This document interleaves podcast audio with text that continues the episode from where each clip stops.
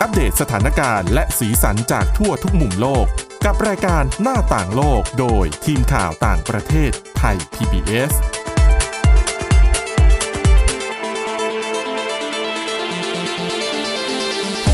สวัสดีค่ะ ต้อนรับคุณผู้ฟังเข้าสู่รายการหน้าต่างโลกนะคะ ต้อนรับกันเข้ามาฟังเรื่องราวจากทั่วโลกที่ทีมข่าวต่างประเทศไทย PBS นำมาฝากกันเช่นเคยนะคะ แล้วก็ติดตามกันได้เช่นเคย ผ่านทางช่องทางพอดแคสต์ต่างๆ ค้นหาคำว่าหน้าต่างโลกนะคะ หรือว่าที่ www.thaipbspodcast.com วันนี้อยู่กับคุณทิพย์ตะวันธีรนัยพงษ์และดิฉันวินิษฐาจิตกรีค่ะ สวัสดีค่ะ วันนี้มีเรื่องราวหลากหลายมาฝาก ดิฉันก็จะเป็นสายสุขภาพเหมือนเช่นเคย อาหารอะไรควรกินไม่ควรกิน แคลอรี่อะไร มันไม่ได้เท่ากันสัทีเดียวเออเดี๋ยวเป็นยังไง เดี๋ยวจะมาเล่าให้ฟังกัน แต่ว่าก่อนจะไปเรื่องแคลอรี่ก็ต้องเรื่องกินก่อนค่ะทีนี้เรื่องกินอันเนี้ยเป็นเรื่องที่เชื่อว่าคุณผู้ฟังหลายๆคน แล้วก็เราสองคนเอง ก็เจอเหมือนกันหลังจากที่ต้องบอกว่าส่วนตัวนะที่ฉันมองว่าโควิด -19 มันเข้ามาเปลี่ยนเรื่องนี้ ก็คือเวลาที่เราไปร้านอาหาร มันอาจจะไม่มีเมนูเป็นเล่มๆให้เห็นแล้ว แต่เหมือนตอนเนี้ยเรื่องเนี้ยกำลังเป็นประเด็นใหญ่ ที่ประเทศบราซิล ใช่ค่ะ จริงๆแล้วเนี่ยเขาบอกว่าเป็นประเด็นใหญ่ไม่ใช่แค่เออไม่ใช่บราซิลทั้งประเทศ เป็นส่วนหนึ่งก็คืออยู่ในรัฐเอ่อริโอเดจาเนโรนะคะเพราะว่าเมื่อต้นเดือนที่ผ่านมาต้นเดือนมิถุนายนคุณผู้คุณผู้ฟัง เขามีการออกกฎหมายการทางการ กฎหมายฉบับนี้ ระบุไว้ว่า ร้านอาหารแล้วก็บาร์ต่างๆของเมืองนะคะ จะต้องมีเมนูที่เป็นเล่มๆ จะต้องมีจะต้องมีคือบังคับ เพราะว่าส่วนใหญ่ตอนเนี้ยในร้านอาหารที่ริโอเนี่ยไม่ค่อยมีละอะกำลังจะถามอยู่เลยว่าไม่มีเหรอ จะเจอแต่เป็นแบบ QR code อะเข้าไปในร้านแล้วก็สแกนอ่าเขาบอกว่า คือที่บราซิลเนี่ยไม่ได้แตกต่างจากหลาย ๆ ประเทศทั่วโลกรวมถึงบ้านค่ะเราด้วยนะคะอืมที่เวลาเราไปร้านอาหารช่วงโควิด -19 ลดการสัมผัสใช่เพื่อความปลอดภัยเดินไปไม่ต้องพูดคุยกับพนักงาน ไม่ต้องมีอืมพนักงาน คุณสแกนหยิบมือถือขึ้นมาสแกน QR code ดูเลยว่า ในโทรศัพท์เนี่ยมีเมนูอะไรบ้างสนใจอะไร ก็กดสั่งเดี๋ยวนี้ที่ฉันเห็นอะอย่างในบ้านเราอะใช่ คือสแกนแล้วแบบสั่งไปเลยนะสั่งได้เลย ไม่ต้องสั่งกับพนักงาน ดิฉันเจอแล้วอืม ร้านบ้านเราที่ไม่ไม่เหลือเป็นเล่มๆให้แล้ว แล้วจากเดิมที่อาจจะเคยแบบติ๊กกระดาษอะไรเงี้ย อ่าใช่ไม่มีคือนึกถึงคุณแม่ คุณพ่ออใช่ค่ะที่ปกติจะส่อง QR code ก็ยากแล้วอย่างเงี้ย มันเปลี่ยนไปแล้วเนาะคือใช่คือสาเหตุหนึ่งที่ทำให้ตอนเนี้ยเรื่องของเมนูจะเป็นเล่มหรือว่าเป็น QR code เนี่ยกลายมาเป็นข้อถกเถียงในบราซิล โดยเฉพาะที่ริโอเนี่ยนอกจากเรื่องของตัวกฎหมายอันเนี้ยคือ ตัวสมาคมบาร์แล้วก็ร้านอาหารบราซิลเอง คือเขามองว่าจริงๆแล้วเรื่องแบบเนี้ยรัฐบาลไม่ควรเข้ามายุ่งค่ะคือควรที่จะเป็นสิ่งที่แต่ละร้านมอยากทำอะไรก็ทำเพราะว่าลูกค้าเนี่ยมีหลายกลุ่มอยู่แล้ว เพราะว่าพอออกกฎหมายมาแบบเนี้ย มันก็มีข้อถกเถียงกันเกิดขึ้นมากมาย เพราะว่าสรุปแล้วคือมันมีทั้งคนชอบแล้วคนไม่ชอบอะค่ะคืออยากอะอะถามตัวดิฉันเองเลย ดิฉันก็จะชอบจับเป็นเล่มๆ คือคนที่มีอารมณ์แบบชอบจับ เอะอะไรอะของหรือว่าดูคืออ อะไรที่มันอยู่ในเล่มแล้วมันจับได้อะ เข้าใจเข้าใจ เออแล้วแบบเวลาเข้าไปนั่งอย่างเงี้ยบางทีก็ไม่สะดวกกับการใช้โทรศัพท์มือถือมาสแกนหรือว่าอาเป็นคนอายุเยอะๆหน่อย หรือว่าไม่ถนัดจริง เรื่องของเทคโนโลยี ใช่ เอาหยิบมือถือ หรือบางทีเขาบอกว่าบางคนเนี่ยอยากจะใช้เวลาแบบ กับครอบครัว อยู่กับอ่าเพื่อนๆ ไม่อยากจะจับโทรศัพท์แล้วแบบอืมออกกฎกับตัวเองว่าโอเค เราจะไม่ยุ่งกับโทรศัพท์หรือว่าอุปกรณ์ดิจิตอลอะไรเลยนะ ก็อยากจะเป็นเล่มๆ แล้วก็ตัวร้านอาหารในริโอเองเนี่ยหลายๆร้านที่เป็นร้านเก่าแก่เขาบอกว่าบางร้านเนี่ยเปิดมาตั้งแต่ปี 1919ร้อยร้อยมากกว่ากว่าร้อยปีปี ใช่ค่ะ คือเขาเป็นแบบเป็นเมืองเก่าเนาะค่ะแล้วก็มีแบบ ประวัติศาสตร์อะไรเงี้ยคือร้านที่อยู่ในแถบนั้นเนี่ยบางทีอืมคือพนักงานเอ่ยที่เขาก็เป็นเจ้าของร้านด้วย รับธุรกิจสืบทอดกันมาเขาก็บอกว่าเขารู้สึกว่ามันมันมันเป็นธรรมเนียมมันเป็นมันเป็นเสน่ห์ของร้านอาหารเขาคือ เวลาลูกค้าเดินเข้ามา มานั่ง พนักงานก็จะเดินมาละมาพูดคุยทักทายนะคะอืมแล้วก็หยิบเล่มอาหารมาให้ดู แล้วก็แนะนำว่าอาหารวันนี้มีอะไรบ้าง พูดคุย ต้องมีเหมือนกับปฏิสัมพันธ์โอ้อ่า เสน่ห์ของใช่วัฒนธรรมเขาแล้วก็มีการพูดคุยเหมือนแลกเปลี่ยนแล้วทำให้แบบวันนี้เป็นยังไงเจออะไรมาอะถูกอากาศดีไหมนู่นนี่นั่นใช่ถูไหกมแล้วก็อะรับออเดอร์ไปแล้วก็ไปทำมาให้กินเนี่ยอืมคือเขาก็มองว่าคือถ้าเราใช้แค่ QR code อะเสน่ห์ตรงนี้มันหายไป อืมเออแต่ส่วนว่าตัวหอืลายมๆคนอาจจะคิดเหมือนดิฉันมาว่า คือถ้ามันเป็นเมนูเล่มอย่างเคยเคยคุ้นคุ้นอย่างหนึ่งเลยอะอาจจะเป็นคนเห็นแก่กินให้ความสำคัญกับอาหารมันจะเห็นรูปชัด อ๋อใช่อันนี้เล่มมันใหญ่ อันนี้เป็นเหตุผลหลักๆ ของหลายๆคนนะ ที่อ๋อชอบกับการที่เอามือถือหรืออะไรมาสแกนเมนู เพราะว่าเขาหนึ่งเขาบอกว่า เห็นรูปชัด อยากจะขยายเมื่อไหร่ก็ขยายได้ จะซูมดูก็ซูมได้ หรือว่าส่งให้คนอื่นก็ได้ด้วยเหมือนกัน แล้วคือมันเข้าถึงง่ายกว่าอืมรวมไปถึงเป็นเรื่องของสิ่งแวดล้อมอ๋อเพราะบางร้านบอกว่าคือบางทีอืมอยากทำเมนูอะไรใหม่ๆอะ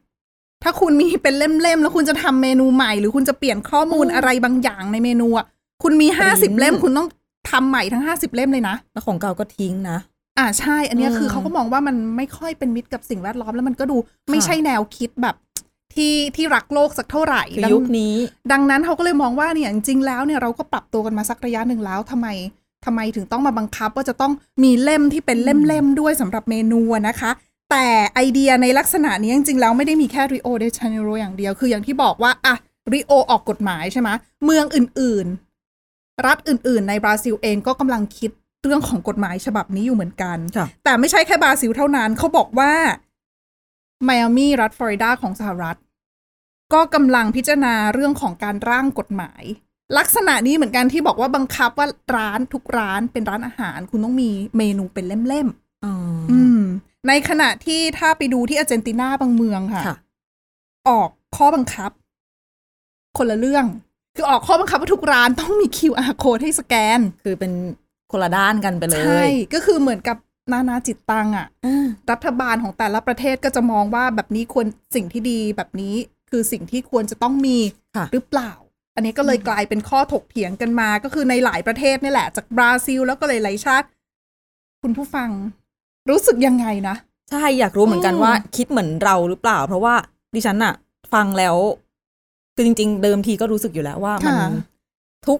ทั้งสองทางมันมีทั้งข้อดีข้อเสียถูกเพราะว่าสมมติว่าถ้าเกิดใครคิดเหมือนกันเรื่องของแบบการรักโลก การพิมพ์ แล้วเมนูมันต้องพิมพ์สีอ่แล้วบางร้านมันไม่ใช่แบบแค่กระดาษบางๆ ก็ไม่ได้ต้องมีเคลือบพลาสติกนู่นนี่นั่น เพราะว่ามันอยู่กับอาหารอยู่กับน้ำเดี๋ยวคนนั้นทำหกคนนี้ทำหยดความชื้นอะไรต่างๆ มันก็เป็นต้นทุนที่สูงแล้วหนึ่งสองมันก็ไม่ค่อยดีกับโลกเท่าไหร่ค่ะ เมื่อก่อนดิฉันเคยทำงานร้านอาหารด้วยนะ เคยเป็นเด็กเสิร์ฟ เป็นยังไงคะ เออ แล้วคือทุกๆ ครั้ง คือทุกๆ วันที่ปิดร้านอะคือเราก็จะต้องเอาเมนูที่เป็นเมนูเล่มอะมาทำความสะอาดด้วย คือโอ้เพิ่ม process อีกอย่างหนึ่งไป ซึ่งถ้าสมมุติว่า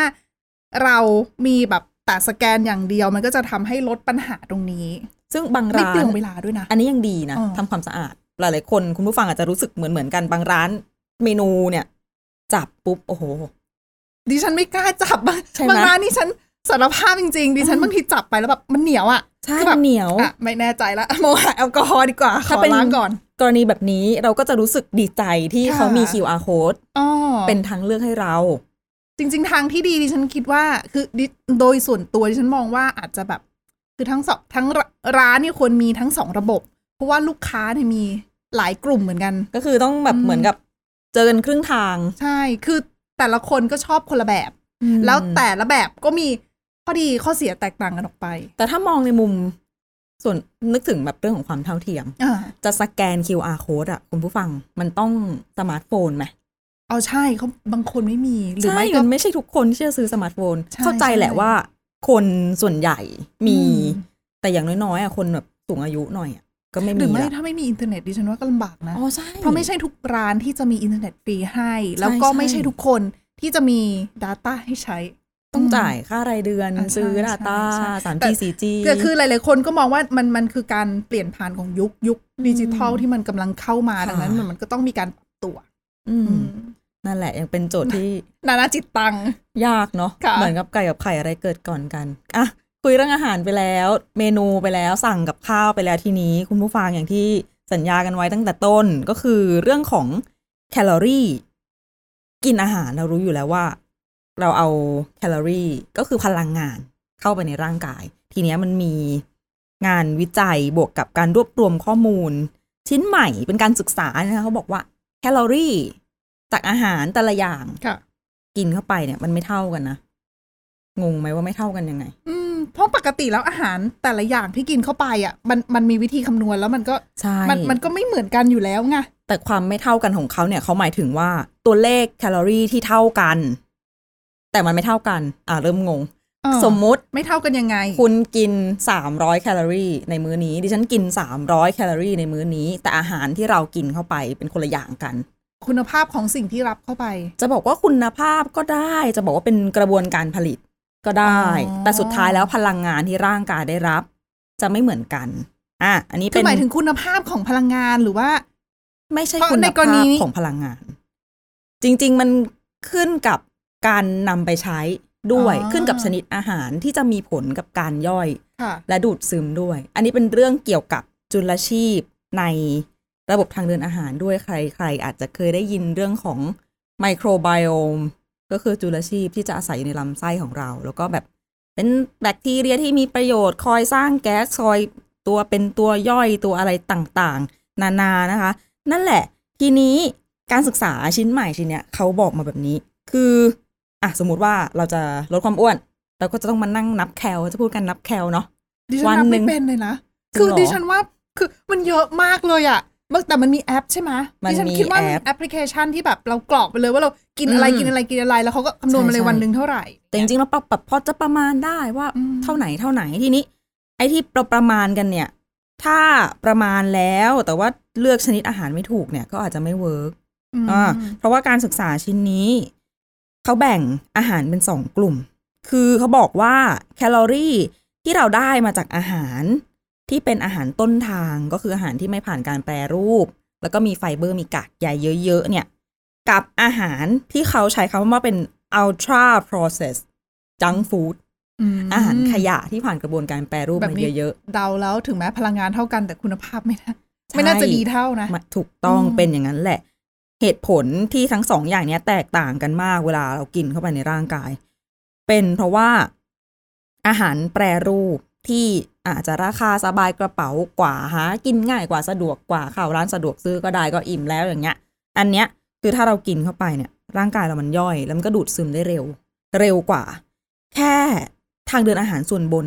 อืมก็ดูดซึมได้เกือบหมดแล้ว ซึ่งทางเดินอาหารส่วนบนเนี่ยเวลาดูดซึมแคลอรี่เข้าไป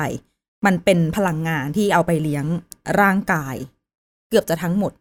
แต่ว่าจุลชีพ ที่อาศัยอยู่ในลำไส้ของเรา มันจะอยู่ส่วนปลายของทางเดินอาหารค่ะก็แถวแถวๆปลายลำไส้ใหญ่ อันนั้นเนี่ย ก็คือจะไปไม่ถึง เพราะว่าอืมดูดซึมไปหมดแล้วตั้งแต่ช่วงบนไง ทีนี้พวกจุลชีพอะไรต่างๆเนี่ยก็จะไม่โตไม่มีโอกาสในการสร้างแบคทีเรีย เป็นแบคทีเรียที่ดีสร้างอะไรต่างๆ ที่มีประโยชน์กับลำไส้ของเรา เขาเปรียบเทียบแบบนี้เขาบอกว่า ระหว่างร่างกายเรากับจุลชีพเนี่ยเขามีสงครามกันอยู่ เขาจะคอยแย่งพลังงานกันอยู่ตลอดเวลาค่ะจากอาหารต่างๆ ที่เรากินเข้าไป แต่ว่าถ้าเกิดเรากินอาหารที่เต็มไปด้วยไฟเบอร์ต่างๆเนี่ยมันก็จะย่อยยากย่อยช้า มันก็จะทยอย ค่อยๆย่อย ค่อยๆ ดูดซึมพลังงานอืมตั้งแต่ทางเดินอาหารส่วนบนไล่ไปแบบตั้งแต่กระเพาะอาหารลำไส้เล็กลำไส้ใหญ่จนกระทั่งขับถ่ายออกมา แล้วทีนี้เนี่ย สิ่งที่น่าสนใจก็คือ งานวิจัยเนี่ยเขาเปรียบง่าย ๆ แบบนี้เลยนะเป็นอาหารตะวันตก เราก็จะนึกภาพออกตามอืมพวกแบบเบอร์เกอร์ ไส้กรอก ของทอดอ๋อเนื้อเอ่อ process เบอร์เกอเยร์อะไส้กรอกของโคคัตต่างอ่าๆแฮมใช่แฮมอะไรอย่างนี้น่ะอันนั้นอะก็คือเป็นอาหารที่ไม่ค่อยมีไฟเบอร์ ดูดซึมไปได้ง่าย กินเข้าไปได้พลังงานไปแบบเต็มที่ ทีนี้ถ้ามันเหลือมันเกินเราใช้ไม่หมด มันก็ไปเก็บเป็นเนี่ยดิฉันถึงว่าไขมันช่วงนี้หาเจออยู่จะแน่นๆอยู่นิดนึงนะคะอะนะคะ นั่นแหละแล้วเขาก็เลยแนะนำเรื่องของการดูแลสุขภาพหรือดูแลน้ำหนักเนี่ย อาจจะไม่ใช่แค่ต้องมานับแคลอรี่อย่างเดียว อาจจะต้องดูเรื่องของอาหารด้วยเพราะว่างานเนี้ยเขาไปทำวิจัยมาทดสอบเรื่องของการเผาผลาญแคลอรี่จากอาหารเป็นการทดสอบทางคลินิกเลยนะคะ ที่เขาเอาผู้ชายกับผู้หญิงที่สุขภาพดีมาค่ะสิบเจ็ดคนสิบเจ็ดคนเนี้ยเขาเอาเข้ามาทำการทดสอบอยู่ด้วยกัน22วัน22วันเขาจะแบ่งให้กินอาหาร2แบบก็คืออย่างที่บอกคืออาหารที่ไฟเบอร์เยอะค่ะ เป็นช่วงหนึ่ง แล้วก็อีกช่วงหนึ่งให้กินเป็นตัวอาหารแปรรูปเยอะๆอะทีนี้ผลเนี่ยคือระหว่างทดสอบไม่ได้ให้กินอย่างเดียว เขาก็จะมีการควบคุมด้วยว่าในแต่ละวันกินเข้าไปกี่แคลแล้วก็ใช้พลังงานไปเท่าไหร่ โดยจะดูแบบจับตาพวกกิจกรรมที่ทำในวันนั้น รวมถึงมีการเอาเข้าไปในห้องที่เขาเรียก metabolic chamber เป็นห้องที่วัดการเผาผลาญพลังงาน การใช้พลังงานของร่างกายของเรา แล้วก็เก็บตัวอย่างอุจจาระ เพื่อจะเอาไปดูด้วยว่า พลังงานอืมที่ใช้ไม่หมดอะแล้วมันออกไปกับอุจจาระ ก็มีเหมือนกัน ก็จะมาคำนวณ ปรากฏว่าผลของอาหารสองชนิดเนี้ยเขาบอกว่าคือต่างกันคนละขั้ว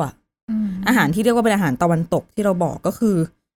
อะนึกภาพอาหารเขาใช้นะดิฉันไม่ได้พูดนะเขาบอกว่าอาหารที่คนอเมริกันกินอ่าจะไม่เป็นแต่ว่า แต่ว่าอาหารอเมริกันส่วนใหญ่ก็เป็นแบบ แปรรูปทั้งนั้นนะใช่หรือเป็นไม่ก็ซีเรียลใช่ เป็นขนมปังขาวแล้วชีสโซเดียมเยอะใช่ๆอืมเนื้อบดนะคะ พวกเวเฟอร์ แฮมไส้กรอก แล้วก็เนื้อแปรรูปอื่น ๆ ขนมหวานเต็มไปด้วยน้ำตาล แล้วก็น้ำผลไม้ดิฉันฟังตอนแรกดิฉันก็ว่าบ่นๆนะเออมันดูสุขภาพไม่ดีเลยแล้วฟังคุณวิถาพูดก็ เออมันเป็นสิ่งที่ดิฉันกินฟังทุกฟังวันไปเลยก็นะสะดุ้งขึ้นเรื่อยๆเพราะว่ารู้สึกเข้าตัวเนี่ยเชื่อว่าหลาย ๆ คนเป็นเหมือนกันชีวิตเรามันค่ะโลกสมัยนี้มันเร่งรีบใช่อันนี้มันง่าย คือบางทีเราก็มีแบบขนมปังนะหแล้วปลอบใจกันอยู่ก็แบบเวเฟอร์ติดกระเป๋าอะไรเงี้ยใช่เวลามันหิวแต่คือแบบนี้ไม่ดีนะอืมคือแคใช่ลอรี่ค่ะคุณ แคลอรี่ได้เท่าก็จริง แต่แหมมันไอจะเกินซีเรียลแท่งอันนี้ฉันเห็น บางคนซีเรียลก็บาพกใช่ไหมใช่ติดกระเป๋าเอาไว้เลยแต่ว่า คือพลังงานได้เท่าอืมแต่ว่า ผลการศึกษาก็บอกแล้วว่า ใช่ใช่อันไม่นี้ได้เขาดีเท่าเขาบอกเลยเป็นพวกซีเรียลแบบข้าวพองอืมต่างๆอย่างเงี้ย บอกอืมแล้วก็รู้เลยว่าหน้าตาเป็นยังไง คือถ้าอีกฝั่งหนึ่งเนี่ย อาหารที่เขาเรียกว่าเป็นอาหารส่งเสริมจุลชีพเนี่ย อันเนี้ยก็คือกินเข้าไปแล้วกว่ามันจะย่อยกว่ามันจะอะไร มีกากใยไปถึงลำไส้ใหญ่ก็จะมีกระบวนการหมักที่จะทำให้เกิด กรดเอยและสารอาหารอะไรต่าง ๆ เอยที่เป็นประโยชน์กับร่างกายของเรา อาหารจำพวกนี้เขาไล่มา ก็จะเป็นพวกคาร์โบไฮเดรตเชิงซ้อนต่างๆ สายสุขภาพจะคุ้นหูกันดีนะคะ พวกแบบโอ๊ตค่ะถั่วถั่วอืมสารพัดชนิด ถ้าเป็นข้าวก็ต้องไม่ใช่ข้าวขาวไม่ใช่ข้าวขัดสีข้าวกล้องอย่างเงี้ย หรือว่าคุยนัว พวกธัญพืชต่างๆ แล้วก็การชุดอาหารที่เขาให้ในเซตเนี้ยเขาจะเน้นถั่วผลไม้แล้วก็ผัก เต็มไปด้วยกากใยแล้วก็ไฟเบอร์จริง ๆ เลย นั่นแหละ กินพวกนี้เข้าไปเนี่ยเขาบอกว่าเป็นการ เหมือนกับป้องกันไม่ให้พลังงานเนี่ยดูดซึมเข้าไปในร่างกายเร็วจนเกินไป สิ่งที่สังเกตได้ชัดก็คือสองหมวดอาหารนี้กินเข้าไปแคลอรี่เท่ากัน แต่ประเภทแรกประเภทแปรรูป กินเข้าไปดูดซึมทั้งหมด ใช้เก็บตามร่างกายทั้งหมด อีกประเภทหนึ่งไปถึงเจ้าจุลชีพอืมที่ปลายลำไส้ ซึ่งทำให้เกิด ผลการศึกษาที่น่าสนใจเป็นอย่างยิ่งก็คือ จะมีพลังงานหรือว่าแคลอรี่บางส่วน ที่สูญเสียไปในอุจจาระด้วย ซึ่งอย่างนี้จริงๆแล้วเป็นสิ่งดีใช่ไหมเป็นสิ่งดีสำหรับในมุมมองของคนที่อยากจะลดน้ำหนักไหมอ๋อหรือว่าไม่อยากจะบริโภคแคลอรี่เกิน คือดิฉันมองว่าเรื่องอาหารบางทีเราก็มองต้องมองไปถึงเรื่องแบบชีวิตประจำวันสภาพอ่าอาด้กาวยศที่เขาพัฒนามา คือพัฒนาใช่เรื่องของของเขาเรียกว่าอะไรอะ เทคโนโลยีอาหารนวัตกรรมเรื่องอาหาร อืมเรื่องของอาหาร process ไขมันเยอะๆอะไรพวกนี้ก็จะเป็นตะวันตกเพราะอาอากาศเขาหนาวหรือเปล่าเขาต้องอืมเก็บใช่ไหมอืมอืมเก็บแปรรูปใช่เพื่อให้มันอะอยู่ได้นานกินได้นานหน้าหนาวไม่สะดวกจะใช่ออกในไปขณะที่ล่าไปอะไร เอเชียบ้านเราก็แบบผักปลาผักอะไรเงี้ยเราใช่เรามีอุดมสมบูรณ์อยู่แล้วอะของเราอะจริงๆดั้งเดิมอะมันค่อนข้างอืมจะเป็นอาหารต้นทาง ใช่ ถ้าเราคิดง่ายๆน้ำพริกผักแทบไม่อะไรเลยใช่ซึ่งซึ่งแบบนั้นก็มีสุขภาพทำให้มีสุขภาพใช่ดีทำให้อายุยืน แต่จริงๆ ในการทดสอบอันเนี้ยแม้แต่ดิฉันเข้าใจว่าน้ำพริกผัก น้ำพริกอาจจะยังไม่ได้เลยนะ เพราะว่าเขาจะเน้นแบบไม่แปรรูปอ๋อก็คือไม่บดไม่อ่าๆขัดสีไม่ร่อนไม่อะไรอย่างเงี้ย ถ้ากินถั่วก็กินถั่วให้เป็นเป็นเม็ดไม่เอาถั่วบดอืมโอ้อันนี้ก็เป็นการทดลองใช่แต่ว่าจริงๆสายสุขภาพอะบางคนเขาก็ต้องเขาก็ทำกันแบบนี้ใช่ไหมคือถ้าคนที่แบบ เป็นอาหารต้นทางจริงๆเขาก็จะบอกว่า ถ้าอะไรที่คุณเห็นสมมติคุณจะซื้อค่ะอะไรสักอย่างกินอ่าแล้ว สมมติเขาบอกว่า อันเนี้ยอ่าเมนูไก่อะแต่หน้าตามันไม่เป็นไก่ มันไม่เป็นปั้นเนื้อ มันอะมาใช่เป็นใช่แบมับเป็นก้อนหรือว่ามันมาเป็นสับอ่าๆเป็นซอย หรือว่ามันมาเป็นผงอกไก่ปั่น อันเนี้ยก็คือไม่ต้นทางแล้วไงอะมันคือมัน process ใช่ มันผ่านคือกระบวนการแปรรูปไปแล้วก็คือสายแข็งก็จะอาจจะไม่เอาเพราะแต่ว่าเดี๋ยวนี้มีมีสายสุขภาพเยอะนะ แล้วคือเยอะผลิตภัณฑ์ที่เขาทำออกมาขายอะ ค่ะค่อนข้างเยอะทีเดียว หรือไม่บางอย่างที่มันแปรรูปไปแล้วดิฉันก็เห็นบางทีเขาก็จะแบบติดฉลากอะบอกอืมว่ามาจากที่ไหนทำกระบวนการอะไรมา แต่ว่าค่ะถ้าสุขภาพเยอะๆอย่างเงี้ยก็อาจจะต้องแบบธรรมชาติเลยอะอืม นั่นแหละ ก็เป็นข้อมูลที่น่าสนใจเหมือนกันสำหรับคนที่อยากจะหันมาดูแลสุขภาพก็สามารถหันมาดูแลเรื่องของอาหารได้ก่อน เพราะว่าจริง ๆ ข้อมูลในการศึกษาเนี่ย ก็มีบอกด้วยนะคะว่า เรื่องของ จุลชีพในลำไส้เราเนี่ยที่ทำงานได้เป็นอย่างดี อันเนี้ยก็มีผลต่อน้ำหนักตัวมีผลต่อเรื่องความอ้วนเหมือนกัน เพราะว่ามันมีผลกับฮอร์โมนอิ่มฮอร์โมนหิวอะไรต่างๆก็ถือว่าเป็นเคล็ดลับที่ไม่รับเอามาฝากกันแล้วกันอืมบางทีเราอาจจะโมวแต่คิดว่าอุ้ยฉันกินน้อยฉันกินแคลไปเท่านี้ แต่สิ่งที่ใช่ฉันกินเข้าไปคืออะไร ไม่มีประโยชน์อย่างเงี้ย ก็อาจจะไม่ดีเท่าไหร่ไส้กรอกทอด โอ้โหเออนะคะนี่พูดถึงชีวิตกินประจำวันอยู่ คือจริงๆอะนอกจากจะกินอาหารให้ดีแล้วเนี่ย ก็ต้องออกกำลังกายด้วยนะคะ ใช่อืมแล้วก็ค่ะพักผ่อนให้เพียงพอจริงๆอะนั่นเป็นเป็นเบสิกที่แบบดิฉันเชื่อว่าคุณผู้ฟังหลาย ๆ ท่านทราบกันดีอยู่แล้วว่า คือควรจะทำยังไงแต่ปัญหาคือแบบ มันไม่ง่ายเออเราก็ด้วยทราบกันดีอยู่แล้วนะคะ แต่ว่าอะก็เป็นความท้าทายที่ต้องดูแลตัวเองกันต่อไปค่ะดังนั้นเหรืออะไรอีกเล็กน้อยแถมเรื่องนี้เรื่องสุขภาพเหมือนกันสำหรับเอาใจคนที่ โอ๊ย ไม่ชอบวันจันทร์เลย เคยได้ยินตัวเองบ่นไหมคะ เคยได้ยินเมื่อเพื่อนก่อนเพื่อนเป็บ่นนแต่เดี๋ยวไหมนี้ดิฉันไม่เป็นนะเพราะว่าเพราะว่าทำงานทุกวันเก่าต้องทำทุกวัน บางทีใช่ต้องแบบว่าทำตั้งแต่วันอาทิตย์แล้ว วันหยุดอะไรเงี้ก็ยังทำแบบอืมก็ยังเตรียมงานอยู่นะใช่คุณผู้ฟัง ก็คือเขามีสถิติออกมาที่ค่อนข้างน่าตกใจเหมือนกันจากที่ประชุมประจำปีของสมาคมโรคหัวใจและหลอดเลือด ที่อังกฤษเขาบอกว่า คุณบอกว่างานหนักไม่เคยฆ่าใครเนี่ย ไม่จริง อืม เพราะว่ามีสถิติออกมาบอกว่า สถิติคนหัวใจวาย วันจันทร์